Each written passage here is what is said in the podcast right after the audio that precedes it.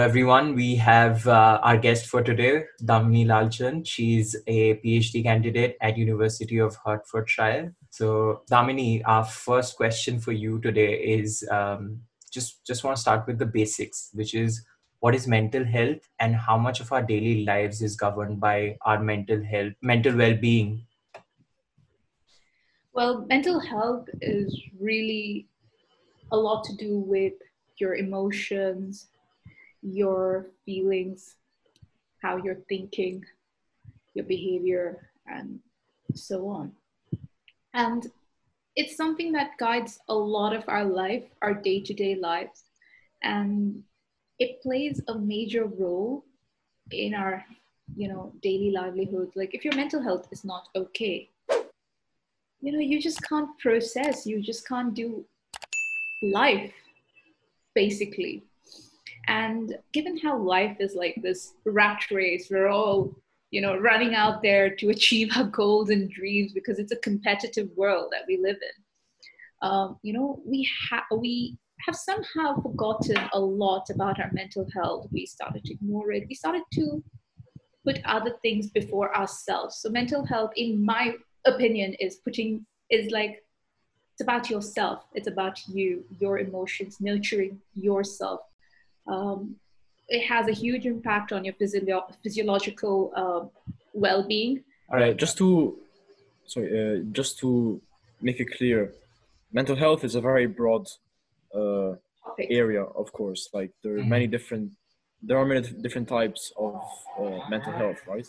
Yes, there are different types of mental health conditions. You've got psychosis, you've got anxiety disorders, you've got uh, mood disorders, and uh, so on. The list is endless. But none of these mental health conditions really have a somatic, I mean, if I have to put this in layman's terms, uh, biological cues.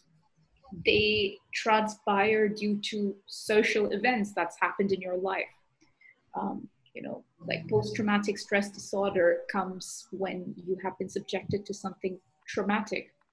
Uh, and that's really it. And traumatic events happens in everybody's lives you know everybody goes through adverse experiences and it's normal because what's life if there is no up, ups and downs you know? It's just stagnant. You're pretty much dead. That's how your ecg graphs go you know? So um, there's always ups and downs in life. And there are some people who manage to bounce back and come out resilient. However there are some who suffer having said that, um, depression and panic disorders tend to be uh, the highest out there, but you don't have much cases of psychosis reported globally. But depression seems to be like the common cold of mental illnesses. And anxiety, I think. Oh, that's, right. That's right. Damini, there's there's no um, way of uh, like you know how when when you have a fever, you put in a thermometer and you check how much fever you have mm-hmm. likewise is there any way to understand or are there any biological like you said there might not be any biological cues but are there any ways we can understand how affected someone is or when to seek help or when when yeah, absolutely there are ways um, mm. there are ways to understand you know when you need help or how to recognize a mental health problem. Like let's take for instance someone who's depressed who's you know um, it's you know we believe that it's okay to feel sad you know it's part of our emotions. Um, but you know feeling sad for a prolonged period and then that affecting your day-to-day life then that's a problem wherein you cannot process you cannot do your work you find it really hard to just carry out the simplest of tasks be it getting up from bed, you know, getting out, out of bed or just going to sleep. And then, you know, being caught with all these negative emotions. Basically, that's really it. That's the indicator. And if that goes on for a very prolonged period of time, that's really when you know that you're suffering from a mental health problem. That's really when you should seek help this good starting point is definitely reaching out to your family and friends who you trust. Uh, but having said that, you know, they can only help you probably like say 5%. They're not going to help you deal with the underlying problem out there. Because what happens is when you talk to friends and family, honestly, they're just going to tell you, well, look, uh, what you're going through is normal. You will get out of it. You know, this is life, or c'est la vie. You know, this is all what you hear, right? Um, and it's never a form of active listening sort of conversation. But when you go to a psychologist or a mental health practitioner, they ask you what's happening, what led to these events, why you feel this way. So you're going down to the roots of what exactly caused this problem or why exactly are you feeling this way. And, you know, if I'm being very honest, this helps the person to grow. You know, after you go for therapy, you come out, you become a changed person, you become a better version of yourself, you come out even stronger. And feeling sad or wanting to seek help is really not a sign of weakness. And that's really what people view depression or other mental health conditions to be. They view it as a sign of weakness. They view seeking help as a sign of weakness, and it's not. I think it's a sign of courage. You should go out there and seek help because that's the best thing one could do to themselves. Because if you ignore it, one fine day you're going to end it all, right? And that's not what you want to happen. That's when weakness kicks in, you know, when you decide to end it all. So it's best to go seek help. Uh, whatever that's discussed in that room with your therapist is always going to be confidential because um, you know, psychologists and many, ment- uh, many medical practitioners are bound to the patient practitioner confidentiality. So it's basically like you're talking to a third person who has no idea about who you are. But when you go and talk to family and friends and you tell that deep seated underlying feelings, you know, it's it's like you have those fears of being judged. Out here, you're not. And uh, how this works is like if you're thirsty, you ask for a glass of water, you're handed that glass of water, but it's down to you to drink that water. No one's going to help you drink it, drink from the glass. So these kind of therapies requires the patient to cooperate with the practitioner. Also, I have one follow-up question about, you know, because I know every case is very different from one another, but that's right.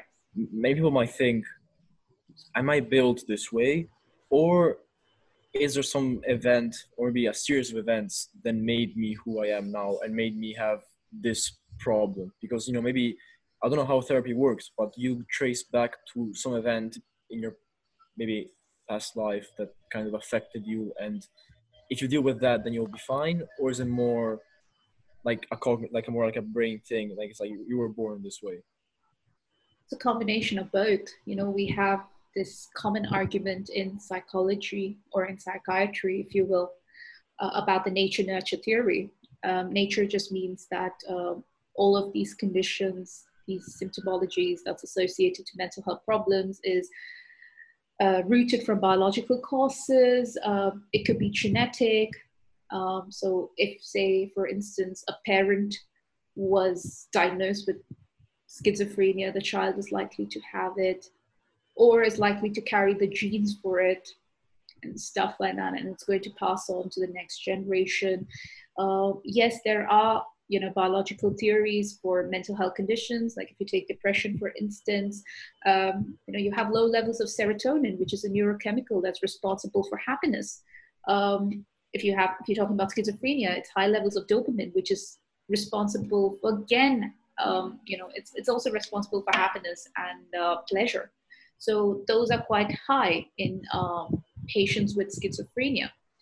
Um, so there are biological causes, but these biological causes do not trigger out of the blue, right? Because this is to do with your emotions. So you have the nature nurture theory, which means that the society influences you, you know, life events or how you were raised, really. So in some way you were born this way, or in some way life made you this way? Damini, I had actually two follow up questions regarding what you initially said. Uh, was that, uh, first of all, um, I think a huge thing which stops people from seeking help is that whether the conversations that they have with their uh, psych, psych, psychiatrist, psychologist, um, if if they're confidential, because uh, a lot of these people they might be the ashamed of what they did in their past, or they just they just feel shy about talking about their problems, or aren't really articulate about their problems. So these are three things that face at least from my point of view i feel like people face on a day-to-day basis. And uh, why is there any way we can understand from the other side that how these three things can be tackled? Like you know how can someone feel more safe? Like obviously you can't drag someone to uh, to to go to a doctor or for example uh, mental health professional but at least so that everyone's more open to the idea of seeking help first of all. And secondly um, when like uh, you said uh, to measure pe- measure people on prolonged basis uh, the reason why i asked you about um, the the thermometer example is because I saw recent um, stats which was taken in uh, 2017 by John Hopkins, which said that uh, there, there's a growing trends where younger people are more affected by mental health issues. So that means that burden generally falls on their parents. Like let's say, and, and it said that 10 to 29 years old. Okay, maybe those who are have reached a, probably a teenage, they still might be able to articulate but those who are younger uh, my sister is 14 years old and if she's uh, like you know going through some kind of an issue how as like a younger as like an older brother am i supposed to understand her state of mind? Like what am i supposed to pay close attention to? That's a very good question actually and a very detailed question. Um, you're right like a lot of young people are susceptible to mental health conditions only because you know uh, mainly because of the hormonal changes that people go through especially starting from the age of 10 because puberty start i mean starts post the age of 10 so with the hormonal imbalances it's pretty natural that it's going to affect your moods it's going to affect how you think and how you feel. You start to feel like well the society has you know done injustice to you because you're not able to voice your opinion out. And that's what a lot of teenagers feel like given people of your sister's age they start to rebel. And they start to feel well you know no one's understanding me. And you know it's it's it's definitely the hormones right uh, but also the pressure that comes with it. Now, in Asia, you have a lot of teenagers who uh, go through a lot of pressure in terms of education. Like, uh, as an Asian woman myself, I've had my parents pressurize me to study well. I mean, not pressurize, but I see the good in it now, of course. Um, but you know, those days it would have definitely felt like a pressure. You know, if you don't get 100% marks, you're always asked where were the three marks if you got 97 right they would ask you did you eat that three marks worth of question were you hungry at the exam so you know those kind of pressures the sarcasm and all that comes with it you know you just start feeling like oh my god my parents are not recognizing my efforts and all and you feel that the society is against you. So i don't blame them to feel that way because you know we often forget that we have been in this stage and our parents too has been in our you know has been in that position has been a teenager or has been in their early 20s experienced the same things as what we must have experienced probably 10 years ago. Um, you know, so you tend to forget what has happened in your life. So that's pretty much it. And the cycle will repeat, unfortunately, when we become parents. Um, so you know that's that's that's one that's there that's the one thing in terms of age but yes coming back to that age factor where you said that that particular age group is known to have mental health issues that's correct and it is a mostly people between the ages of 10 to 25. That is when it really affects people. And I feel why 25 is the last age, to be very honest, is because uh, that's pretty much when most of them start to settle down or they're you know they fit into adulthood you know it takes you a while to get used to this whole adulting experience if you will because you you're practically practically an adult at 18 and it takes a while to set uh, get used to that whole regime of having to do things for yourself because when you were a kid it was all spoon fed to you. You know that the burdens the pressure and that's how people fall prey to becoming depressed or becoming anxious. So it, it's it's normal it's understandable there is a legitimate reasoning. Uh, but yeah how you can support as a brother like to your how can you be a support to your 14 year old sister as a brother well I would say talk to her, be a source of support, listen to her. Well, I have a cousin sister who's 16 and she goes through all these uh, things at school and, you know, she studies in a girls' school. So, you know, girls are known to be a bit of a handful when it comes to certain things, you know, gossips and whatnot. And, you know, I, I definitely try and listen to her. You know, I ask her, well, why do you feel this way? You know, I don't give her any advice because I feel she can navigate it. And uh, you just have to listen. They just want someone to listen. They want that attention. And that's probably what you can do. Just listen. Right.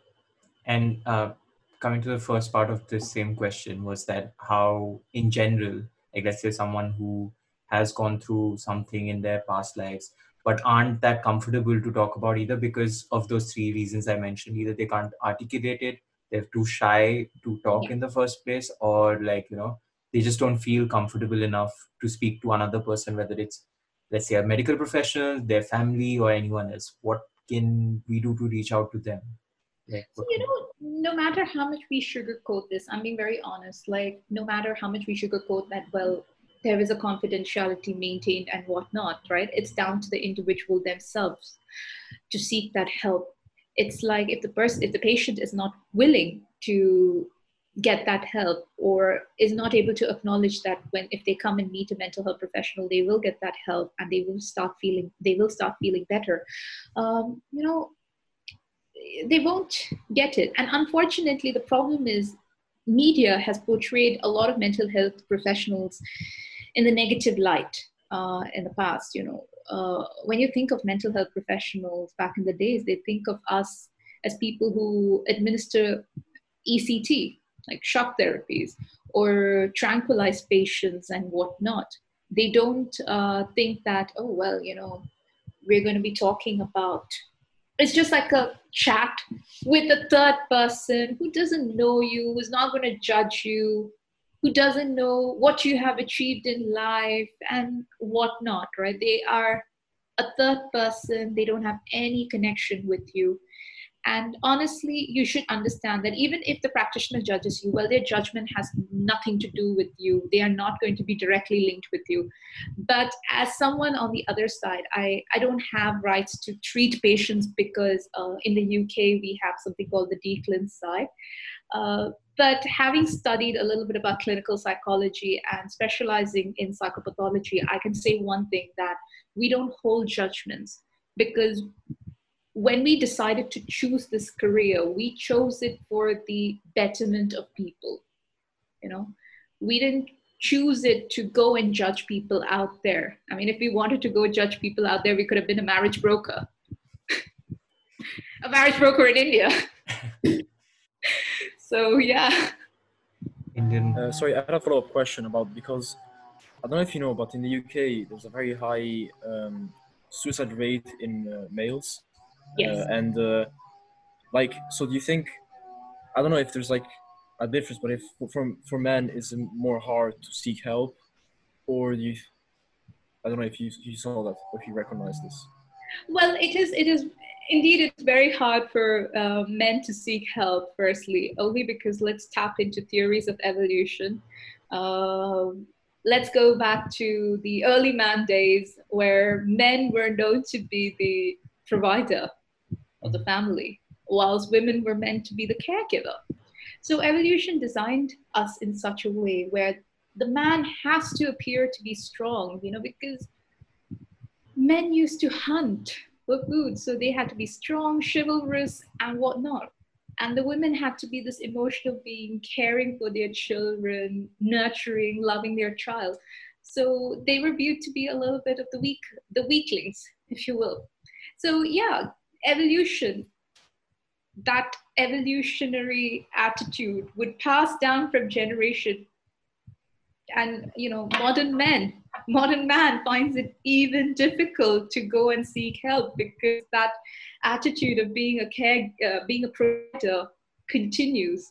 The attitude of being chivalrous, the attitude of being strong is not going to change. Um, you know, no matter how much the society has changed or how open the society has started to get about gay marriages or whatnot, you know, still it has uh, stopped a lot of men from going and seeking help. And, uh, you know, in some societies, um, especially in the Asian society, if a man goes and seeks help, you know, they are viewed to be more of a woman or more feminine, which is really sad. People don't realize that we're not invincible towards mental health problems. It affects everybody. It affects both genders equally, and um, that's the sad reality. And no one acknowledges that fact. Coming to our next question, that is, um, which is a more personal question about you, is that knowing knowing that uh, you know human beings are so complex, and that the fact that no one rule can define the whole humanity in in like in its entirety. What and knowing how individuals can be really like you know every individual has their own set of rules and our own way of thinking then what made you like you know um, go for this field of study? Wow that's a very good question. Um, actually uh, pursuing a career in psychology or becoming a psychologist was really not my first choice. If I'm going to be very honest with you, I wanted to, just like every other good Asian kid, like I'm half Indian, half Sri Lankan. I wanted to do medicine. That was my first choice. I remember as a kid, I used to sing that nursery rhyme, Polly Pocket, that um, something to do with the doctor and all. I loved that nursery rhyme. I loved playing doctor, doctor as a kid.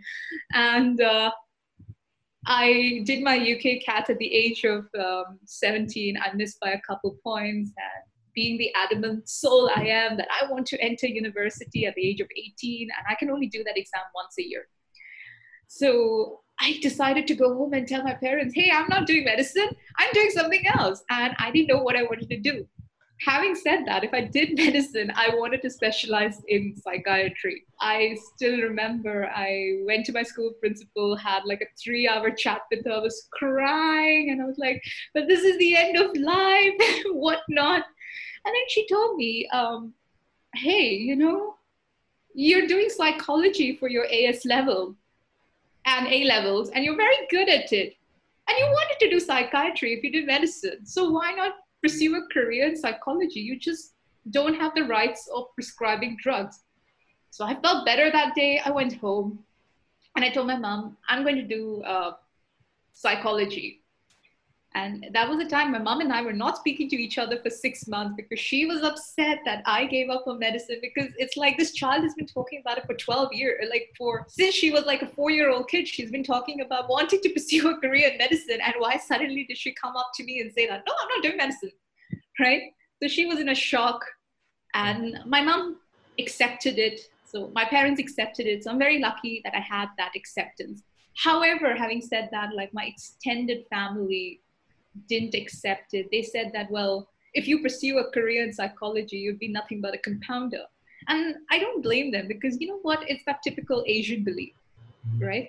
Um, even if I wanted to pursue a career in psychiatry, if I did medicine, they would still steer me away from doing that because, you know, it's it's it's painted in a very negative light, um, psychology and psychiatry, because they think you'll be harmed by the patient or you you don't have much respect out there because let's be honest if i come back to india with my degree uh, i'd be termed as a mad doctor.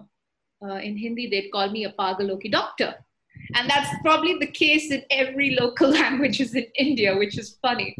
Um, but it's sad, only because the thing is, all these concepts in psychology and psychiatry are originated from the Western world, right?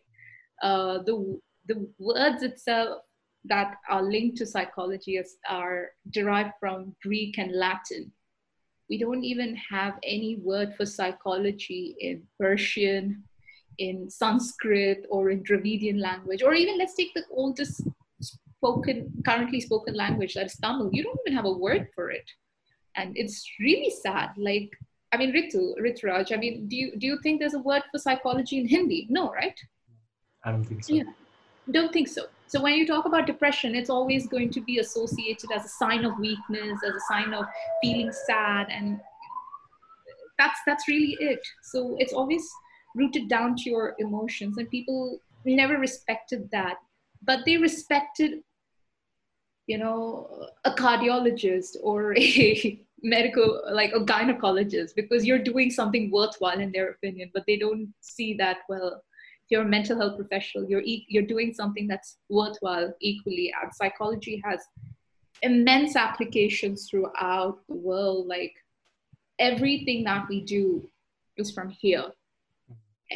This controls everything. Your mind controls everything. So people don't realize that unfortunately so having said that yeah i did get some backlashes from the family when i decided to pursue a PhD, that's when the dynamic changed. That's when they started accepting.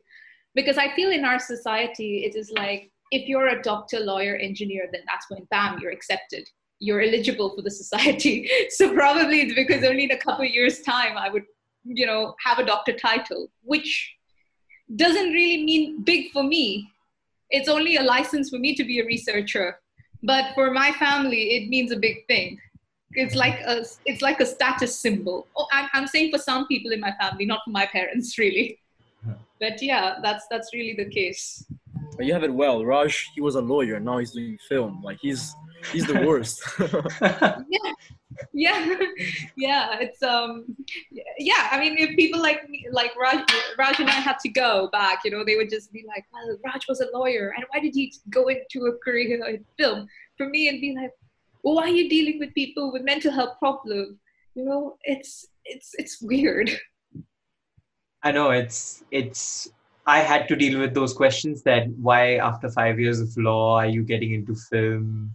Why yeah, I mean it was my my choice to make. It's not anyone else's choice to make in the first place. It was similarly my passion to pursue a career in uh, psychology um, or initially psychiatry you know it was yeah. my passion because i believe that people with mental health problems in south asian communities are treated very differently mm-hmm. um, like my cousin brother he has a learning disability and uh, basically he got uh, meningitis as a 29 days old baby and that damaged his brain cells. As a result it has affected his learning speech and motor abilities so he's not he's not like an average 20 year old but having said that uh, growing up around him i'm just four years older to him i've always viewed him as a normal kid. He used to pull my hair as a kid like so i still thought of him as my annoying little brother so you know i never i never viewed him as a child with special needs and when i heard that he when as a kid when i heard he went to special needs school i used to be so jealous i used to be like man, I'm not going to a special school. My brother is going to a special school. So I thought he had some luxury. And slowly, you know, you obviously learn what it really means. Um, so I've also been exposed to people telling us, or like, uh, do this prayers or do this rituals, go make this offering, and he should be fine. Well, I think as a kid, I recognized that this is not going to work because this is something to do with his you know body. It's it's biological. It's no amount of rituals is going to sort this matter out. We've just got to love him nurture him and stuff like that uh, so i didn't know the exact words as a kid growing up so i have seen stigma first-handedly be it with my cousin brother who i'm very close to and uh, even when I decided to choose a career in psychology, even I still get it. So the haters are going to hate. You've just got to follow your passion and dreams. But having said that, we don't treat my brother, we don't treat my cousin brother any differently. If he's wrong, he gets the equal amount of shoutings as we get. So he gets caught for it.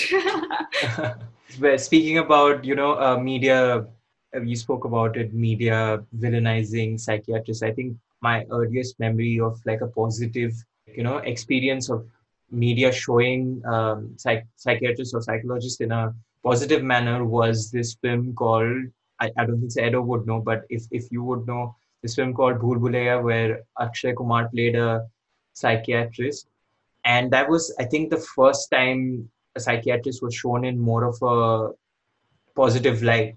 Even though through uh, through some parts of the movie he was still called Pagaloka Doctor, as you as you said rightfully said he was yeah. called that. He was called a Mad Doctor.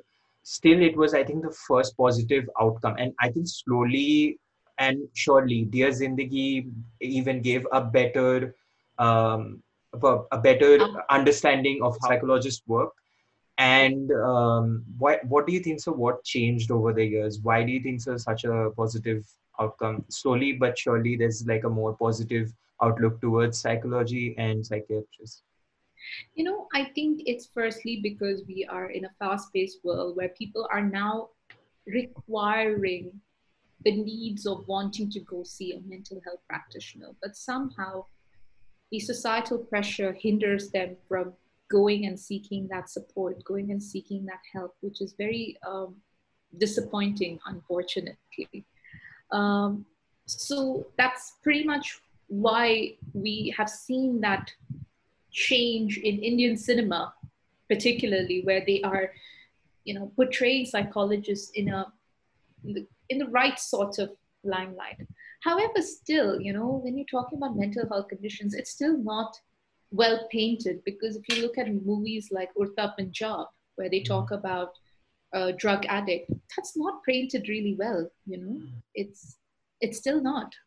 And a lot of unfortunately there is not a lot of fact checks that go into directions of these movies. And uh, i feel that there should be you know especially when you're portraying things like psychosis they show a person who wants to go murder someone the person with psychosis wants to go has the urge of murdering people which is wrong because I think when you have something like psychosis, like schizophrenia specifically, the person with schizophrenia, they tend to be disconnected completely with the society. They don't want to interact with anybody, they don't have any trust on people. So they have like issues with their relationships. And having said that, the only thing that triggers them to take these lethal moves are the hallucinations and delusions that they experience. So it's just like to reduce that stress that is associated to getting that episode of hearing voices or you know getting these visions just to stop that they take those lethal moves which is definitely dangerous. And you know if it goes unnoticed or if it's not attended to very well right uh, through means of cbt or and combined with drug therapy if that's not maintained those treatment regimes then definitely uh, people will take those lethal moves right if they are diagnosed with psychosis and schizophrenia. But i don't think we should be panicked about schizophrenia or psychosis although they are great they're big deal. Uh, because it you know you don't you don't have many people with schizophrenia or psychosis out there roaming around. But you have a lot of people who are depressed and that's a greater problem. It's worse than the covid pandemic honestly. Uh, it takes away lives you know? It's it's sad. People find it they don't even want to go seek help even for an anxiety disorder. People do things that are unimaginable. But uh, patients with psychosis, yeah, I don't, I don't deem them to be a big uh, threat to the society because they aren't. They aren't, and they are provided the right sort of care. But it's again dependent on the individual, their family, uh, to give them that sort of support. But having said that, you know, I just wanted to mention this point that in Asia, uh, it's very unfortunate that uh, mental health therapies are very expensive. If you have to go visit a psychologist or a psychiatrist in uh, India, it costs like over 5,000 uh, 5, rupees, like per consultation, which is almost like about 50, 60 pounds per consultation. That's that's really expensive, right? Uh, but however, in the UK, um, psychological ther- uh, therapies are made accessible, so you can access them at your higher education institution, your school, your workplace. Um, even you know you can access them at the hospitals. So you know NHS provides free mental health support, which is amazing. But uh, there is a huge waiting list, however, for the services through the NHS, but still they do they do help mental health conditions. Um, there are some countries that do not even uh, pay attention to mental health. Basically, your insurance, uh, your health insurance does not even cover up their uh, mental health therapies, which is really sad because it affects everybody. You know? we're all susceptible to these problems. We all have negative life experience. We not everybody are the same. All these five fingers are different you know. So we're all not uh, going to be super resilient. Like not everybody's resilient to bounce back from something traumatic. Um, so yeah because it's only because everybody has different life experiences diff- people raised differently and that's really the reason why it's very sad. It was something just going a bit a different direction but if you don't know the answer it's fine. But are you aware of like cults like scientology and that kind of uh, those kind of organizations? I've heard about it i don't know if you know too much because they offer you know they offer people who had traumas and who have mental health problems they offer them a different type of cure. Mm-hmm. and I don't know if you ever, I don't know if you, if you never saw them, it's fine. But because I saw that they have ways of like helping these people, but it's kind of like, it's not like crazy science. It's not like, you know, I give you this potion and you're, you're fine. You know, it's actual, you know, they ask certain questions and they, I don't know if you've heard of them and if you think it might be helpful or if it's just harmful for these people. Unfortunately, I haven't heard of this, so I'm not okay. in a position to make any sort of comments. Um, but if I, uh, but I would still say that uh, it's always best to go see a mental health professional in case you need support, or you know, talk to a family or friend who you trust who is able to provide that sort of active listening, sort of uh, communication dynamic. You talk to somebody who's going to listen to you because at the end of the day, you just want to be heard, right? That's what people need. They don't want the last thing a person suffering with depression or any sort of mental health problem want to be told that, well, suck it up because this is life, this is how it's it is. That's the last thing anybody wants to hear. You, you want to be heard. So, Damini, uh, I'll come back to how India and the disparities are there between other countries. But before that, I just want to ask you how has uh, your uh, your observership with Apollo and then your um, your inter- I think it was an internship with the Banyan. Uh, yes. How did these these two experiences shape up your um, your your your ideologies as a psychologist? Um, so corrections, I am training to be a psychologist. So once I am yeah. done with my PhD, I'm a chartered psychologist. Um, but yeah, it it actually helped me to understand that um, you know how the how it works, right?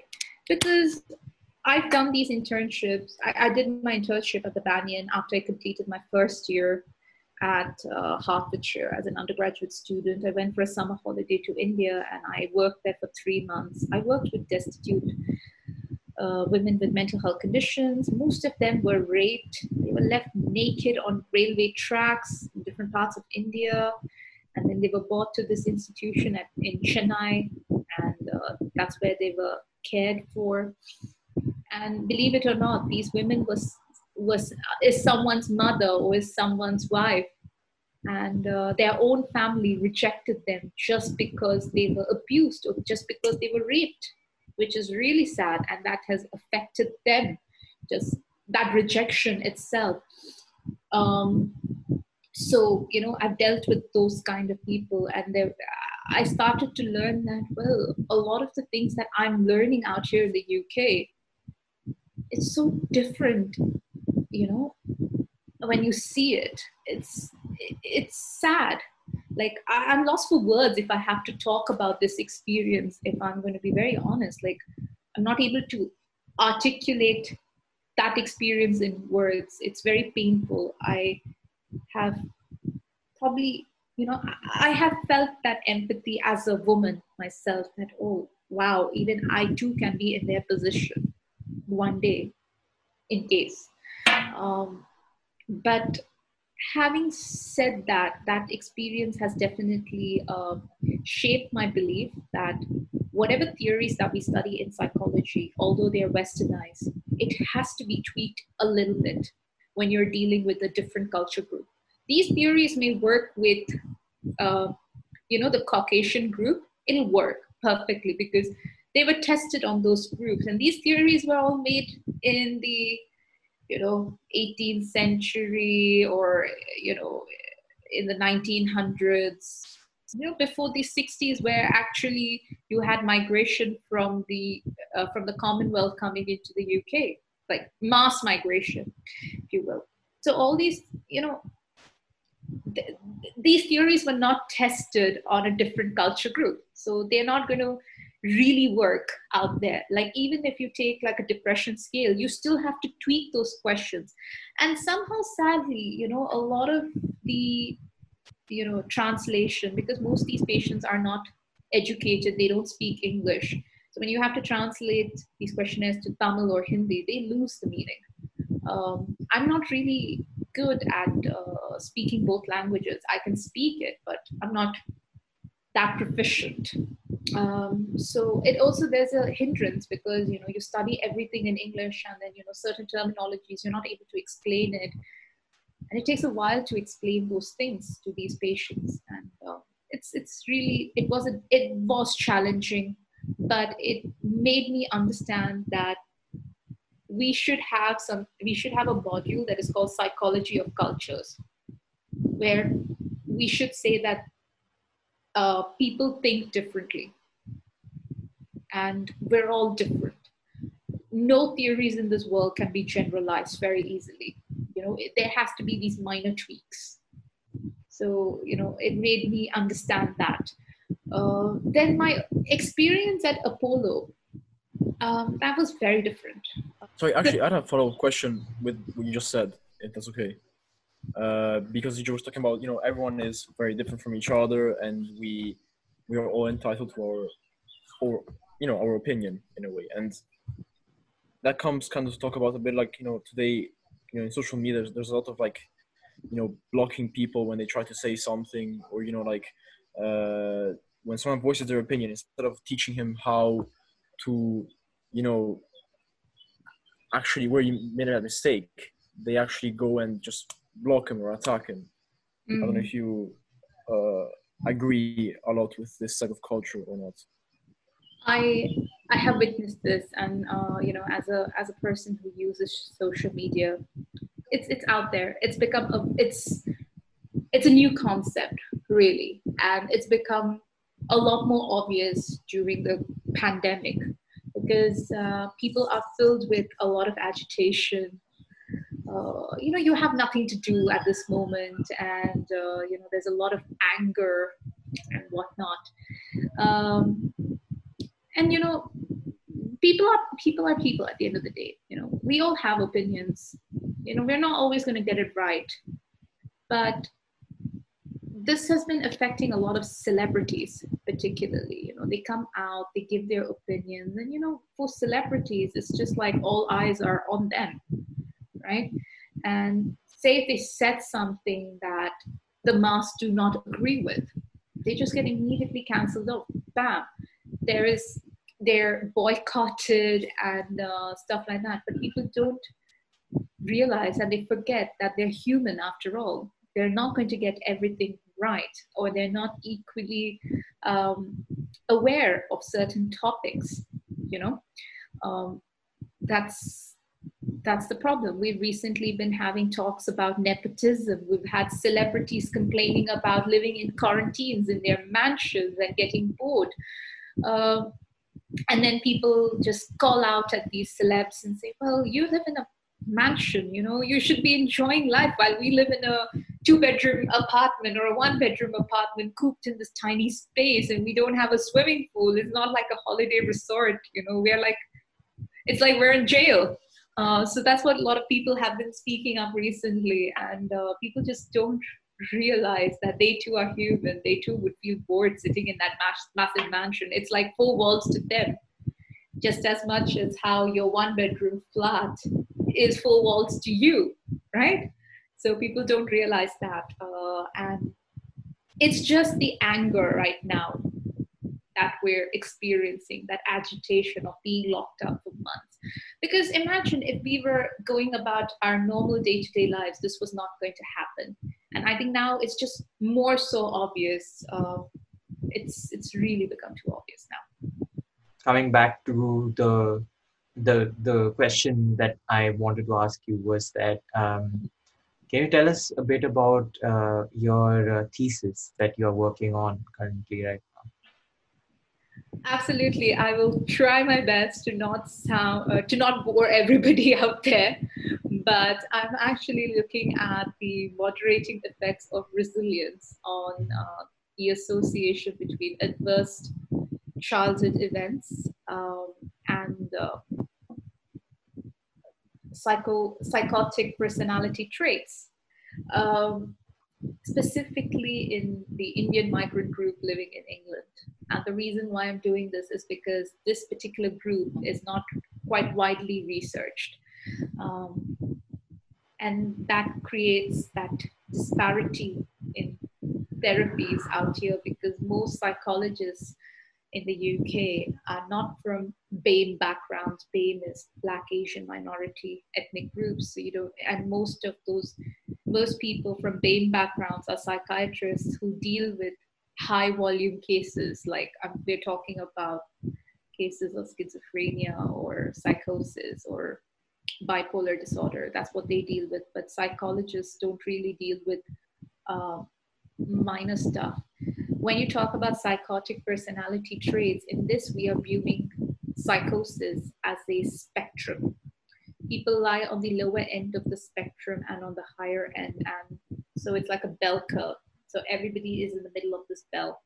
So we all possess traits of psychosis in our personality, such as being paranoid or having issues to trust people or uh, it affects our relationships with family, friends, things like that. So we often we ignore that view that you know everybody has these maladaptive traits in, in their personality, which is probably an outcome of some adversity that has affected the person. Uh, normally, these studies of resilience are done on post traumatic stress disorder, wherein the person has a full blown diagnosis. Uh, however, these kind of studies are not done on healthy people, and uh, particularly particularly not many studies are done on the Indian migrant group. So that's what I'm looking at. I hope that really did some justice and it was not boring. No, no, it, it definitely wasn't boring at all. Uh, I didn't want to sound like a typical scientist and bore you all with all the jargons. uh, I mean, it was as simple as I think you could have put it out there. I just wanted to know that are are the skills of psychology are they mm-hmm. transferable to other fields and if so how can they be transferable yes like, they are they are transferable. Actually we do research. So when uh, i don't know how um, psychology degrees work in other countries, but out here in the UK or in many other European countries, we are asked to do a module on research and statistics. So you can take them over and you can work as an analyst or uh, you know uh, there are a lot of people who have done a degree in psychology and have gone into law um, only because they're able to understand people a lot more better. Specifically, they go into mental health law or uh, human rights law. You have people who take these skills and start up their own businesses. You have people who take these skills in psychology and work as the they, they work as HR professionals, which is very common actually. Um, some work as, as both psychologists, social workers, teaching, so very transferable skills. And also, it helps you as a person to understand others a lot more better. Um, I feel like now I can understand people a little better. Um, you know i'm i'm now able to understand where do i draw the lines in terms of uh, talking to people so i feel like this degree is a great degree and the you know the skills that you obtain from a degree in psychology is amazing. You learn how to interact with people. You're expected to give presentations. Uh, you know you're out here in the uk you are i mean psychology is viewed as a science as opposed to it being an art. So you're treated as a scientist and you have to go out there and disseminate this knowledge to people. And actually, when you tell people that you you study psychology, the first thing you get is, "Can you read my mind?" Which is not true. So that's not what psychology is all about. You're learning about behaviors, emotions. So I'm not a mind reader. But you see patterns of behavior in people, right? Like that's what you try to recognize. That's what we try to recognize. Yes, that's right but I'm not a psychic. Okay. and no one who did a degree in psychology is able to read minds or a psychic. I get those questions. You know what I do is, um, I just look at them and I be like, hmm. Well, you know what? Never mind. Your mind's so boring. I just don't want to read it. I just say that, you know, sometimes just to sound sarcastic or funny, and uh, yeah, people laugh. You know, you get a good laugh, and people then realize you're approachable as a person one so does that mean that have other sectors been more aware of mental health especially in the corporate sector where straight aside like a like you don't even matter to the organization? So is that some place where uh, they have accepted or are more aware of mental health issues? Yeah a lot of mass, uh, major institutions have started to invest on mental health which is really good. Um, they have, uh, you know, they, they employ business psychologists or psychologists to just structure how their organizations are to work so that they get the best amount of employer employee satisfaction uh, you know so that their workers can work better. At the end of the day these decisions of investing a lot on mental health uh, in corporate sector is just to generate more money. Because i don't know if you've come across this but every year in the us um, the economy loses about trillions of dollars because of people having mental health problems or getting depressed right? So it costs a, it has a huge cost implication on corporate sectors. And that's really why they invest that little money um, on psychologists just to prevent that massive loss that they can face if their employees are not fit. Because if your employee is not fit and you know when you talk about fitness or being fit you know people often think about physical health but it also includes your mental health. And if you're not uh, in if you're not mentally stable or you're uh, you know if you're not fit or healthy overall period. You're not able to work efficiently. It affects your efficacy when it comes to work. And as a result your company goes down to a loss. You as the individual would suffer. So there's a lot of things that is linked to it. So yeah a lot of massive institutions are definitely investing on good on mental health you know. They have good hr policies now so which is great but uh, the medium-sized organizations obviously do not have that resources like msmes they don't have those uh, uh, resources, unfortunately, but the larger ones do. And the, it's all about the money, right, for them. So it's the money that makes the world go round. Yeah, I mean, uh, I didn't read about US, but when uh, going through when researching about mental health, I found out that a Lancet group, Lancet studies, I think made uh, research on India, and they expected India before the coronavirus um, even struck India. They said that uh, India is about to lose